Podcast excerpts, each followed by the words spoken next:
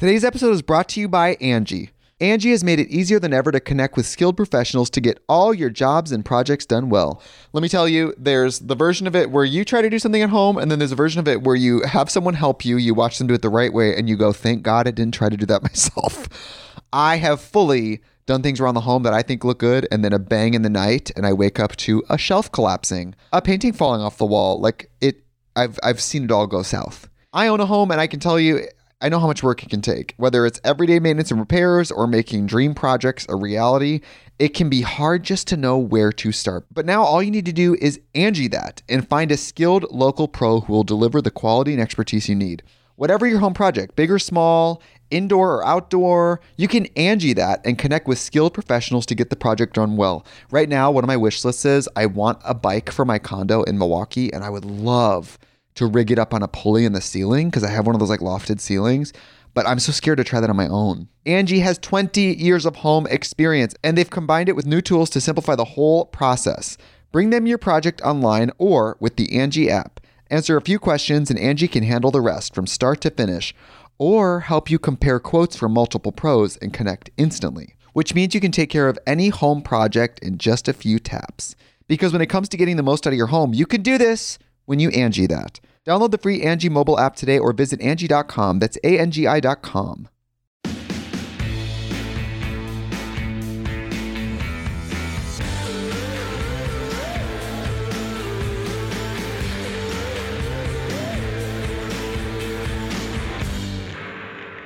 Hey guys, welcome back to Thick and Thin with me, Katie Bellotti. And do I have a story for you guys today? I'm so excited to be here talking about the life and legacy of Selma Burke. And many of you out there probably have never heard her name, and yet you carry around a piece of her legacy in your purse every day. We're going to get into exactly what I mean by that in a little bit, but I'm so pleased to announce that I worked with a fellow podcaster and history lover on this episode. Myself and Kayla Stokes of Bias Bender podcast collaborated on this episode. She loves history and Google Docs just as much as I do, so I was so excited to work with her. And to kick off the episode, I actually was able to interview Kayla about her podcast, Bias Bender, along with where she gets her inspiration for the stories that she tells and the importance of Black history history and people like Selma Burke, who were left out of history textbooks, who for so many years were undercredited for the strides they made because of their skin color. We need to shed light on these stories in order to get closer to the truth. And so Kayla and I chat about this uh, before the story and after the story in this episode. So definitely stay tuned until the very end. So before we get into this episode of Thick and Thin, I'd love to introduce my research partner in crime, Kayla Stokes. Kayla is the host of Bias Bender podcast, where she recounts stories of Black women, past and present. She does an amazing job of storytelling over there, and I've been so honored to work with her on the story of Selma Burke. Uh, but before we dive into the story and our research that we did together, I want Kayla to kind of introduce herself, talk about her podcast, Bias Bender, and how she gets inspiration for what she does. Sure. Hi. Hello. I'm Kayla Stokes. And like Katie said, I have a podcast called Bias Bender.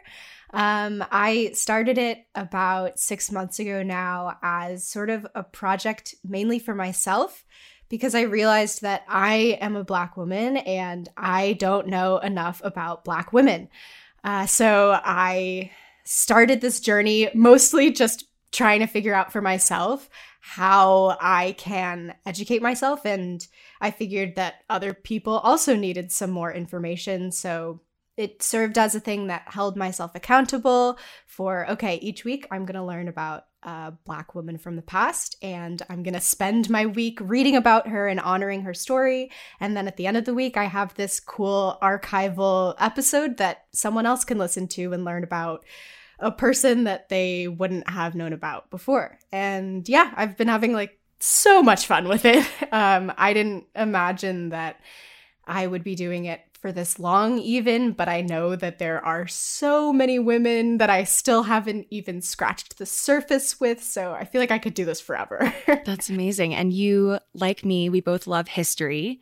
Has this always been something you've loved, like digging into the past and relating it to the present? I love how you weave your stories together. Like, where does this come from with, within you, like your past? Yeah, I well, I love stories. I think that's been my gateway into it is that I'm a storyteller. I grew up with, you know, stories by the fire, stories, bedtime stories, and all that kind of stuff. So that's always been my passion. I'm a theater person, I'm a theater nerd. So, like, stories are my way in. Um, but I didn't think that I was a history person until I started this project, really, because I kind of always thought that history wasn't.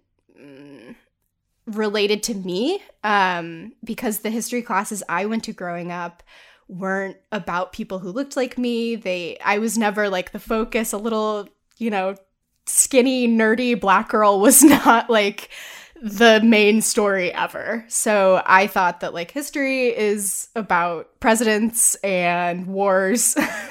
but um recently I've learned that it's so much more and I'm so into it. I love that. I love that. Um, so, yeah.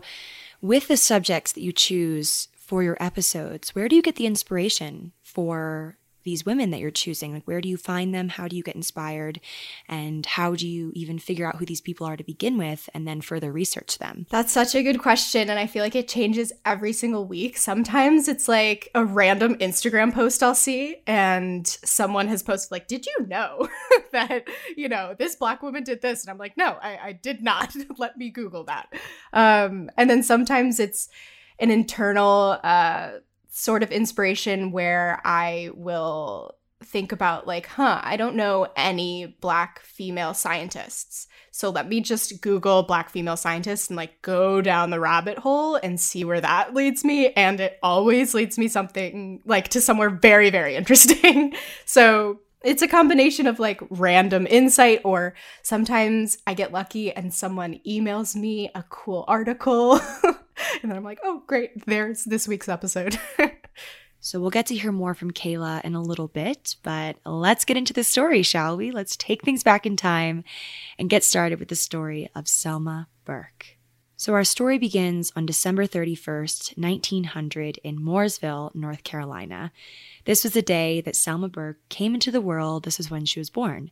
And a little bit about her hometown. So, Mooresville is a large town that's located around a 40 minute drive north of Charlotte, North Carolina. It's named after John Franklin Moore, who was a local farmer. And the town was actually only officially incorporated not long before Selma was born in 1873. Before then, it was occupied by mostly cotton plantations. However, the end of the Civil War and the addition of a railroad in town brought in a shift of industry. Today, you might know Mooresville as Race City, USA, because of its ties to the NASCAR industry, and Lowe's Home Improvement corporate headquarters is based there. But back when Selma was growing up, it was mostly a rural area that was still reckoning with its newfound status post Civil War. Selma was the seventh of 10 children in her family, and her parents were Reverend Neal and Mrs. Mary Elizabeth Cofield Burke.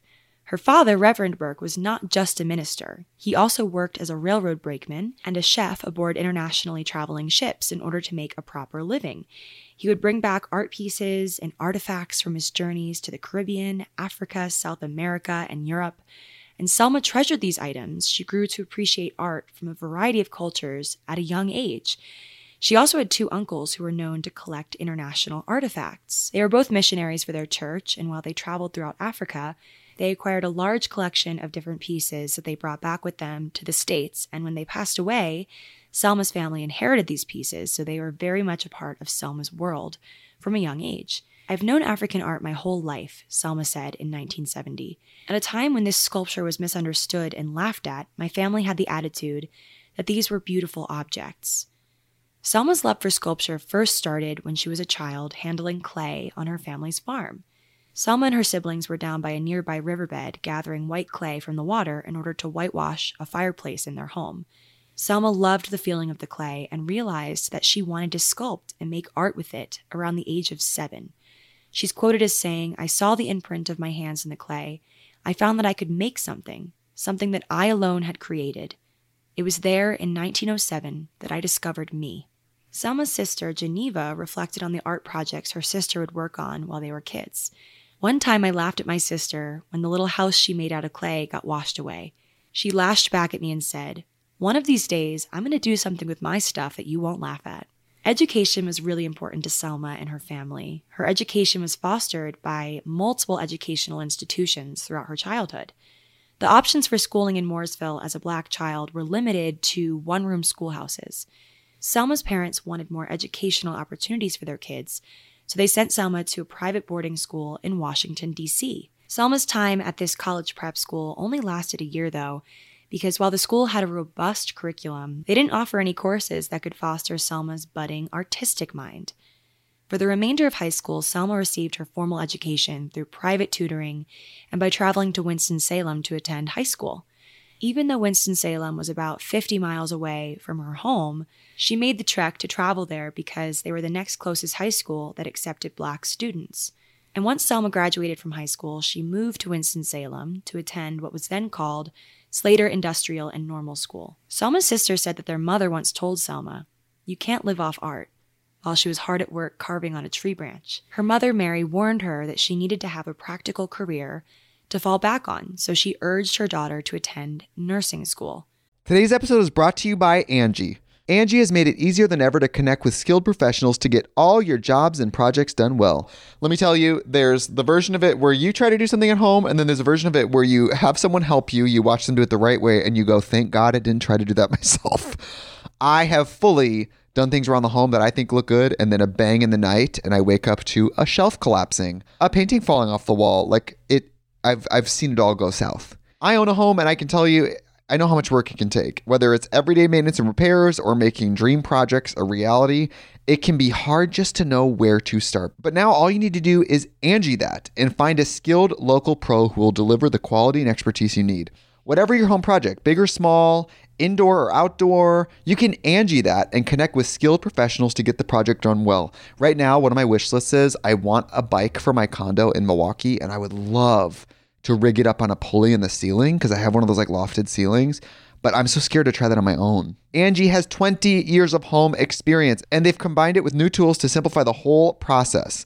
Bring them your project online or with the Angi app. Answer a few questions and Angi can handle the rest from start to finish or help you compare quotes from multiple pros and connect instantly, which means you can take care of any home project in just a few taps. Because when it comes to getting the most out of your home, you can do this when you Angi that. Download the free Angi mobile app today or visit Angi.com. That's A-N-G-I.com. Selma attended St. Agnes School of Nursing in Raleigh, North Carolina, and graduated in 1924. And this turned out to be a ticket for Selma to move up north. Just a year after graduating from nursing school, Selma moved up to Philadelphia in hopes of finding employment there. At the time, the medical community was cracking down on the capacity to which nurses could work. Even though nurses like Selma were trained in anesthesiology, hospitals were being pressured to leave these tasks to male doctors. So, in order to broaden her skills and stay ahead of these crackdowns, Selma went on to receive further training from a medical school in Philadelphia. After Selma completed her studies at the Women's Medical College of Pennsylvania in 1929, she was recommended to work as a live in nurse for a wealthy heiress. We're not too sure who exactly the heiress was, but Selma spent four years as this woman's benefactor. And through this opportunity, the heiress was able to expose Selma to New York's most forward thinking cultural and social pillars of the time. So, in a way, Selma's mother actually helped push her daughter into having an art career by insisting she have a practical career as well. Selma just got more invested in art. 1935 was a big year for Selma Burke. This was the year that she began pursuing sculpting professionally. She moved to New York City and modeled for classes while studying art at Sarah Lawrence College in Bronxville. 1935 was also the year that Selma was awarded her first grant from the Rosenwald Fund, and this fund was specifically dedicated to helping Black men and women gain educational opportunities. This grant allowed Selma to dedicate more time and effort into her artistic studies, which is what she was truly passionate about. She then enrolled in Columbia University's MFA ceramics program in 1937, and this allowed her to study her craft full time while she continued to draw inspiration from the artists living in Harlem. And fun fact one of her classmates during this time was actually Margot Einstein, the daughter of Albert Einstein. In 1938, Selma traveled through Europe for a year. She visited Germany, Austria, Italy, and France, and her growing network of artists led her to a relationship with a man named Hans Bohler, an expressionist artist of the time. They made art together and traveled throughout Europe in order to collaborate and learn from legendary artists during this year abroad. While in Paris, Selma worked under legendary printmaker, painter, and sculptor Henri Matisse, whom she cites as one of her many influences. And according to a book called Out of the Miry Clay, written about Selma's life, Matisse liked her work. He told me to loosen up, stay free, and be open and honest, Selma said. He said that I had a big talent, and he wanted me to add size and volume in my drawings. He wanted me to open up as a person, and that's Selma speaking about Matisse. So, Selma's sculptures featured inspiration from all corners of the world. The figures she created are curvaceous and full. While she learned from European artists, her style maintains African sensibilities that emphasize Black features. Her art captured the world and people as she saw them. After a year in Europe, Selma returned to New York City and Columbia University in 1939. All the while, she was also showing her work at increasingly visible galleries across the city. She received her graduate MFA degree from Columbia and continued to have her work shown in galleries that were showing the most progressive works of the time. She rubbed shoulders with artists who were working to push the limits of what art could be. While Selma was passionate about art and gave it her all, she was no stranger to working outside of her medium when she needed to. In 1942, World War II was in full swing, and civilians were being asked to help out with the war efforts. Selma stepped up and took a job as a truck driver in Brooklyn Navy Yard. Unfortunately, she was injured while doing this job and was briefly hospitalized. But it was during her recovery that she learned about a very important competition, and that competition led her to the President of the United States. If you were to dig in your coin purse, pull out a shiny American dime, and look at it really closely, you'll notice a tiny JS engraved into its face just below Franklin Delano Roosevelt's neck.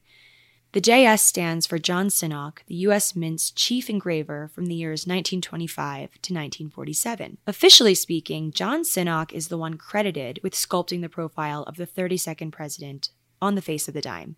However, what if we told you this is very likely fake news or not the full story? Institutions like the Smithsonian American Art Museum, even Roosevelt's son, say that FDR's profile etched into the face of the dime might actually deserve a different set of initials underneath. SB standing for none other than Selma Burke. Selma was 43 years old when she won a Commission of Fine Arts competition and the opportunity to sculpt the president's likeness for the new Recorder of Deeds building in Washington, D.C.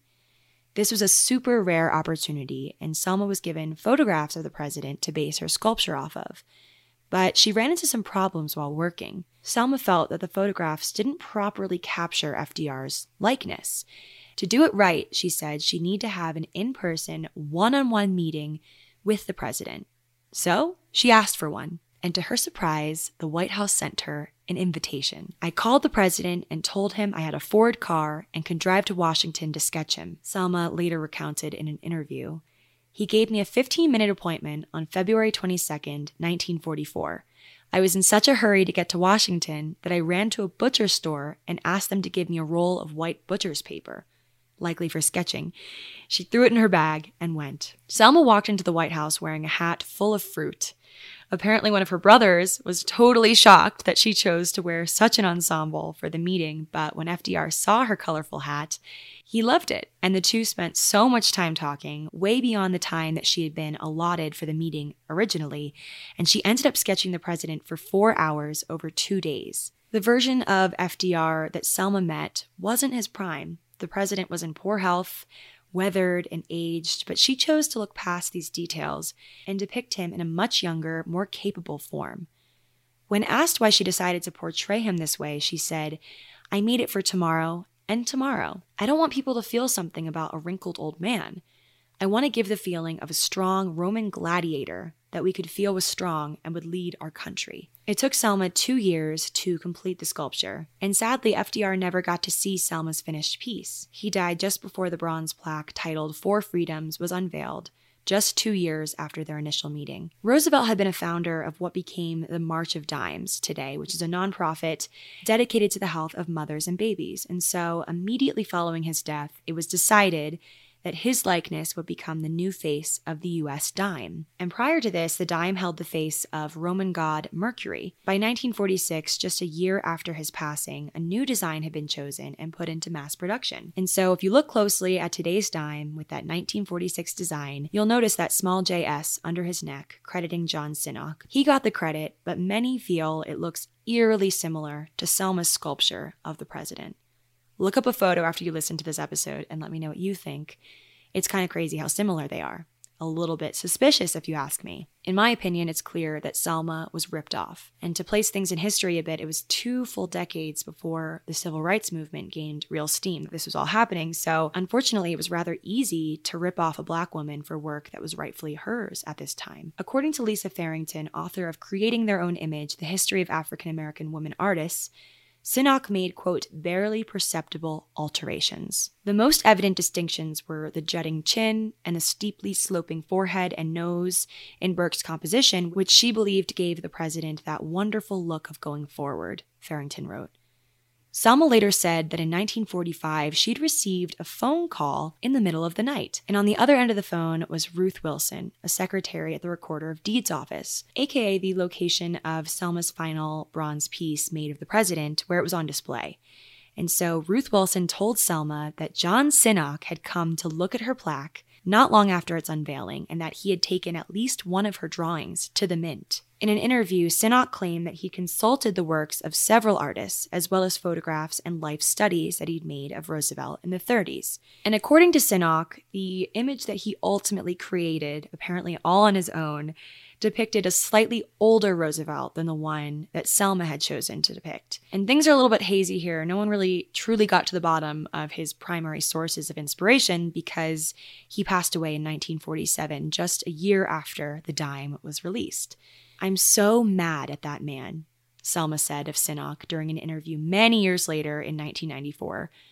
This has happened to so many black people, she said. So, according to this biography in Mooresville, her hometown, it explains that Selma wasn't given credit because only employees of the US Mint can officially create pieces of currency. Regardless of credit, though, which I believe she most certainly deserves, Selma made history. She was a black woman of the 1940s who left her sleepy North Carolina town for the White House with just a roll of butcher's paper and a fruit filled hat and got herself a meeting with the President of the United States. Selma was skilled, passionate, and respected by so many, and she kept sculpting well into her 80s.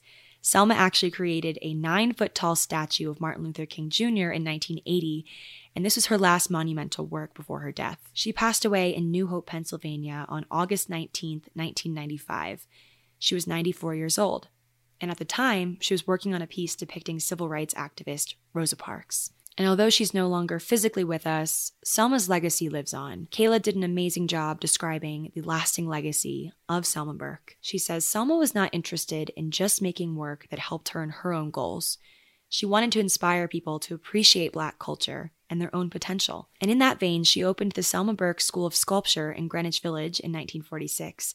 And while the school itself was short lived because of the pursuits of a real estate developer, Selma's intentions lived on. She continued to make opportunities for others to develop and share their work throughout her life. After her school closed, Selma moved back to Pennsylvania and she spent the rest of her life between Bucks County and Pittsburgh, where she fostered young artists' potential through education. She earned a PhD later on in her life from Livingstone College in Salisbury, North Carolina, so we should really be referring to her as Dr. Selma Burke. She was also awarded eight honorary doctorates, so the doctor title definitely means something in her name. And like I said, Selma was creating sculptures to honor Black figures until the very end of her life. She saw success in her own craft and worked to educate others so they could be closer to the same opportunities that she was afforded through her work. Art didn't start black and white, it just started. There have been too many labels in this world Negro, colored, black, African American. Why do we label people with everything except children of God? And that's a quote from Selma Burke. Something notable about her life that I do want to rewind and talk about was her time in New York, specifically Harlem, during the 1920s. This time period in her life caused a major shift in her creativity which ultimately guided her sculpting career. So let's chat a little bit more about this time in history which affected so many black men and women, specifically those in the arts, and it was called the Harlem Renaissance. Renaissance is a French word meaning rebirth, and the Harlem Renaissance was a period of rich artistic and cultural activity across many disciplines. So think music, dance, art, fashion, literature, theater, politics, among black men and women between the end of World War I in 1918 and the onset of the Great Depression and World War II in the mid to late 30s. So, to understand the roots of the Harlem Renaissance, we got to go back a little bit further in time, a little less than two decades prior. This is when a pivotal period in Black history called the Great Migration began. And I could do a whole episode about the Great Migration, but in short, it was a mass relocation of about 6 million Black people from the South to northern, Midwestern, and Western areas of the US. The migration lasted for many years as more and more people sought out better futures for themselves and their families people felt life away from the South, which was home to many hate groups and rigorous Jim Crow laws, would bring better opportunities and far less discrimination. It was during and after the Great Migration, which lasted many years, that black men and women who had dropped everything to move up and out of the South discovered they had shared common experiences in their past, and even still in their uncertain present and future. But instead of wallowing in hopelessness and negativity, it caused an explosion of cultural pride. It was a time of celebration and inspiration rather than fear, centered in Harlem. Dorothy West, storyteller and short story writer, prominent during the time of the Harlem Renaissance, puts it best when she said, To know how much there is to know is the beginning of learning how to live. The Harlem Renaissance resulted in dramatically rising levels of literacy, which fueled the influx of prominent black writers, poets, etc., and also the creation of quite a few national organizations like the American Civil Liberties Union, which was founded in 1920. It was a period devoted to uplifting and expanding socioeconomic opportunities and most importantly developing race pride. In many ways, the passion surrounding the Harlem Renaissance ushered in the civil rights movement of the 40s and 50s a few decades later. It sowed some early seeds, for sure. Based on the name, one can assume that Harlem is central to the Harlem Renaissance. And while it was, it served more as an anchor for the movement than as the sole place that it occurred. In reality, the Harlem Renaissance both drew from and spread far across the US, the Caribbean, and the world. It was a massive movement but Harlem was certainly the cultural mecca at this time. According to a 2015 article in Humanities Texas, by 1920, Harlem, by virtue of the sheer size of its black population, had emerged as the virtual capital of black America. Its name evoked a magic that lured all classes from all sections of the country to its streets. The Harlem Renaissance was best known for the literature, literary trends, writers, poets, all of those things that it gave birth to, but it was also a cultural and artistic movement that covered a lot of ground in all sorts of disciplines. Our very own Selma Burke found herself immersed in the Harlem Renaissance while in New York.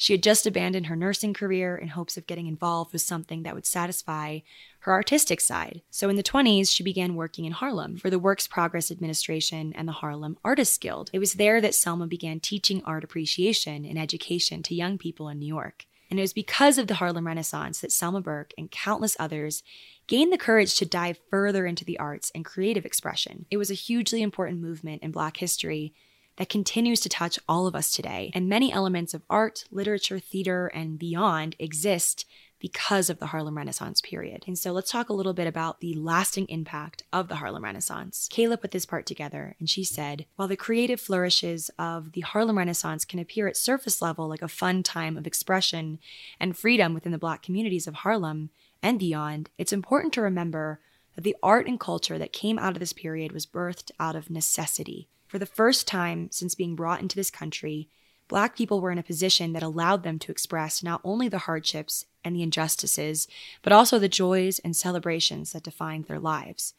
Those who moved up north and out west during the Great Migration did not reach a utopia when they arrived in their new cities. Racism was alive and well all across the country, and it was systemically implanted into all the modes of mobility for newly arrived Black people. So while there was new opportunity to be had outside of the South, there were also plenty of new struggles to fight against. A major issue of the time was finding housing. Black people were not welcome in many neighborhoods throughout the North and West. In fact, the whole state of Oregon banned black people until 1926. And so, since black folks couldn't find adequate, safe housing, and they were often forced to live within small areas that would allow them, these neighborhoods became packed with people from all over the South who made instant communities with one another. And like I said, Harlem was one of these neighborhoods that was utterly filled to the brim with black men and women just trying to make their dreams of a good life a reality. The Harlem Renaissance was a collective scream into the world. It was a sigh of relief. It was a beginning. And it also laid the groundwork for Black expression in our country today. The 1920s may feel like a long time ago, However, a 100 years is just a generation or two away, and the problems that Black folks were fleeing from and trying to thrive despite are still with us today. Inequality, racism, police brutality, redlining, educational disparities, the list unfortunately goes on and on and on. The artists who thrived during the Harlem Renaissance taught future generations how to respond to circumstances through art and culture. So, yes, the lasting legacy of the Renaissance can be found through the art that we were left with. We have paintings, poems, clothing, sculptures, plays, and more, but we also have something less physically tangible. We have a legacy that is rooted in the examples that they left behind. We learn from those who came before us, whether we are intentionally taking in their messages or not. The lessons that came from the Harlem Renaissance are vast and varied, but at their core, they are teaching us to create. In that way, ancestors from the Harlem Renaissance, and really before that as well, are urging us to make something to show the world how we feel. Brush paint on a canvas in a way that makes people understand the depths of your joy despite your struggle. Write a poem that captures your utter frustration. Craft a hat that won't allow anyone to ignore your earth shattering presence. Create a sculpture that evokes the pride you can't escape when you think about someone who inspires you. Creating this art may not fix your problems overnight, but it may help someone see the world through your eyes. It can serve as a call to action, or it can just be a way to get your feelings out of your head and into the world where they can have the chance to make a difference. And that is the story of Selma Burke and the Harlem Renaissance. And those last several paragraphs were written by Kayla Stokes.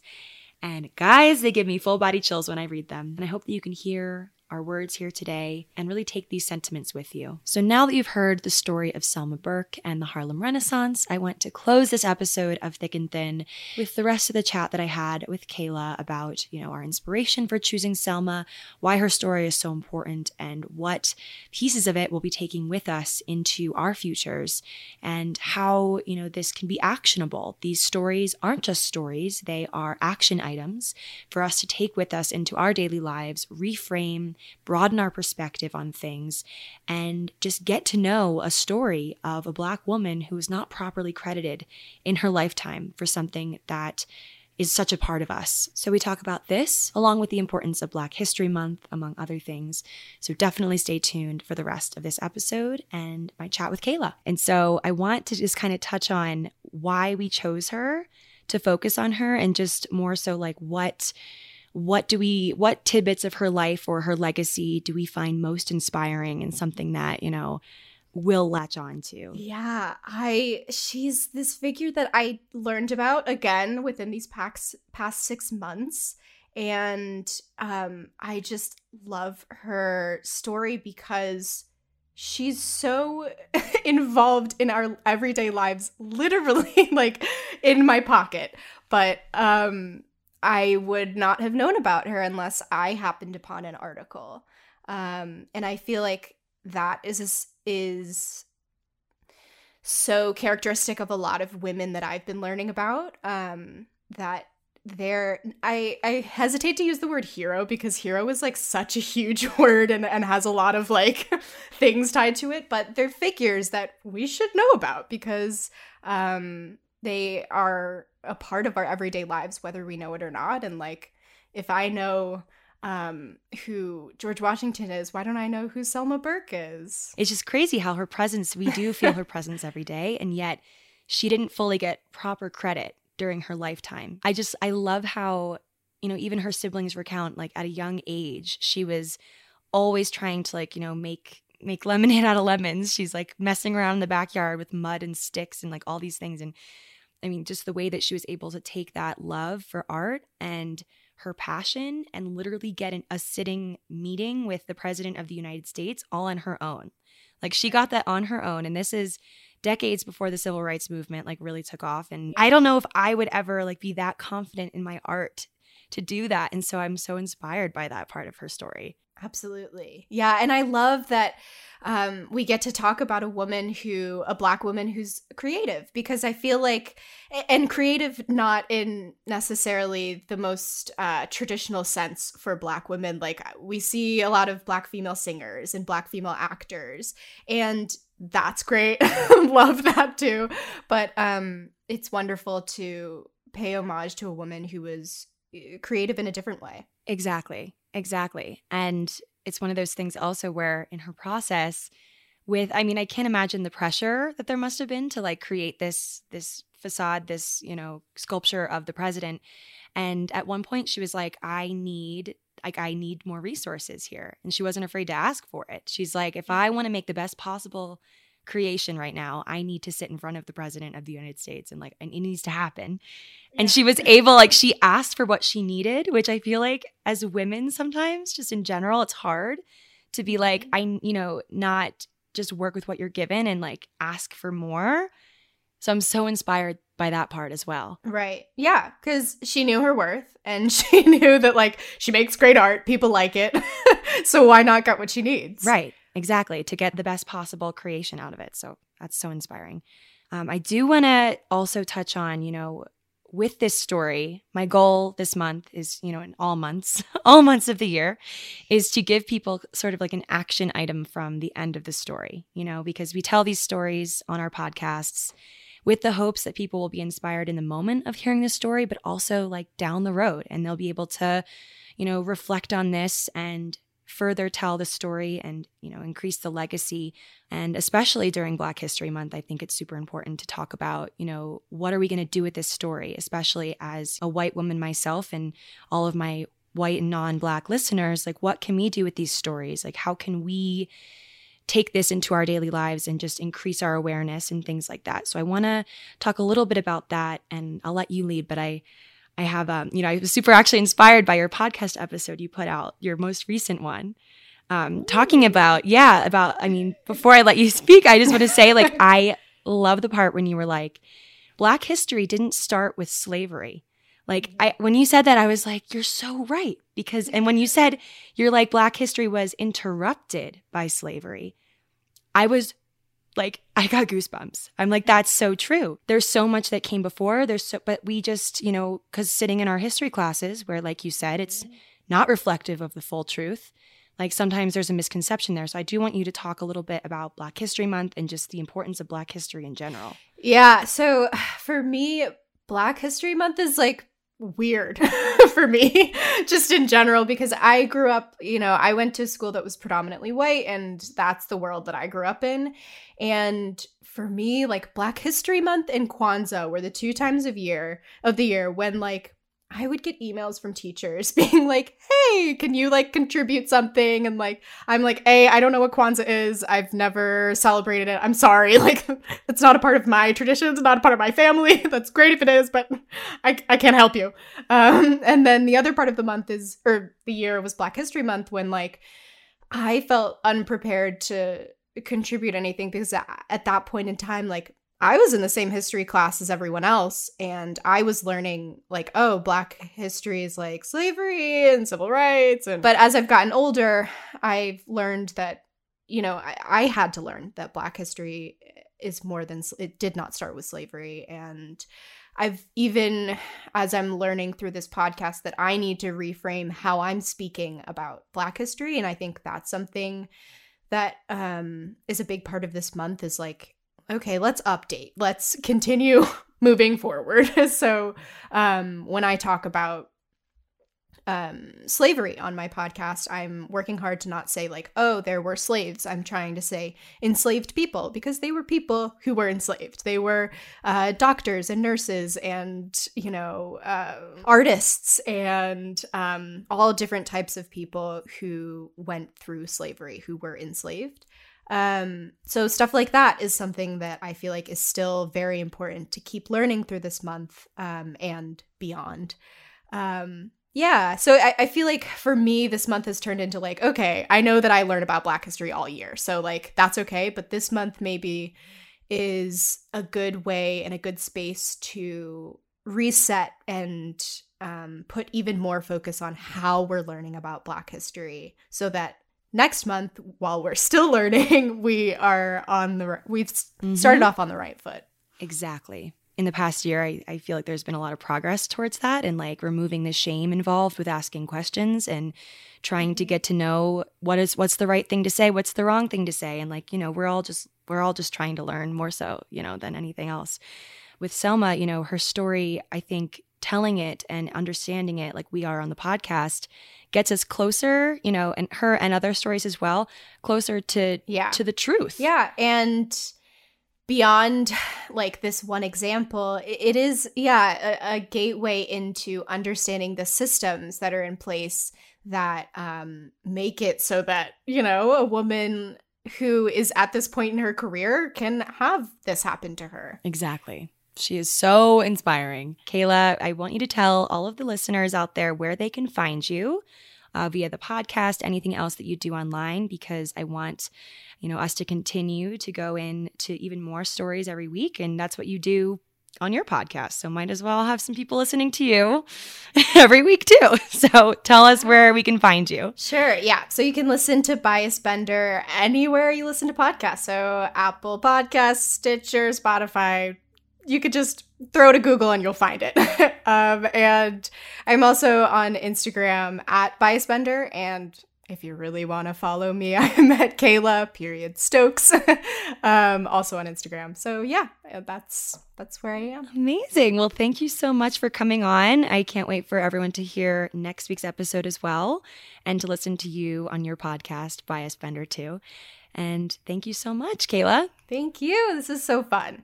and if you like this episode of Thick and Thin, you will love next week's episode as well because Kayla and I are back again to tell another story, another Black woman in history who is still living to this day, but has such an amazing, rich history and legacy that I'm so excited to talk about on the pod. So stay tuned for next week's episode as well.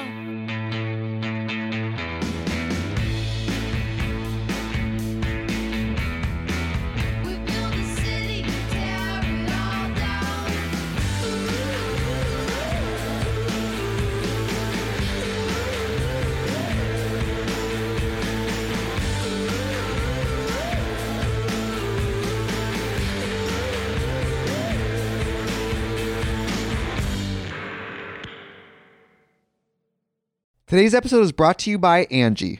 Angi has made it easier than ever to connect with skilled professionals to get all your jobs and projects done well. Let me tell you, there's the version of it where you try to do something at home, and then there's a version of it where you have someone help you, you watch them do it the right way, and you go, thank God I didn't try to do that myself.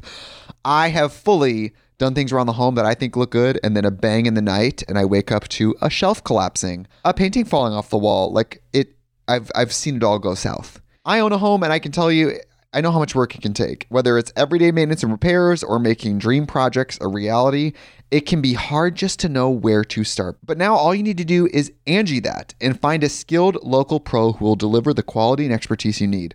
Whatever your home project, big or small, indoor or outdoor, you can Angi that and connect with skilled professionals to get the project done well. Right now, one of my wish lists is I want a bike for my condo in Milwaukee, and I would love to rig it up on a pulley in the ceiling because I have one of those like lofted ceilings. But I'm so scared to try that on my own. Angi has 20 years of home experience and they've combined it with new tools to simplify the whole process. Bring them your project online or with the Angi app. Answer a few questions and Angi can handle the rest from start to finish or help you compare quotes from multiple pros and connect instantly, which means you can take care of any home project in just a few taps. Because when it comes to getting the most out of your home, you can do this when you Angi that. Download the free Angi mobile app today or visit Angi.com. That's A N G I.com.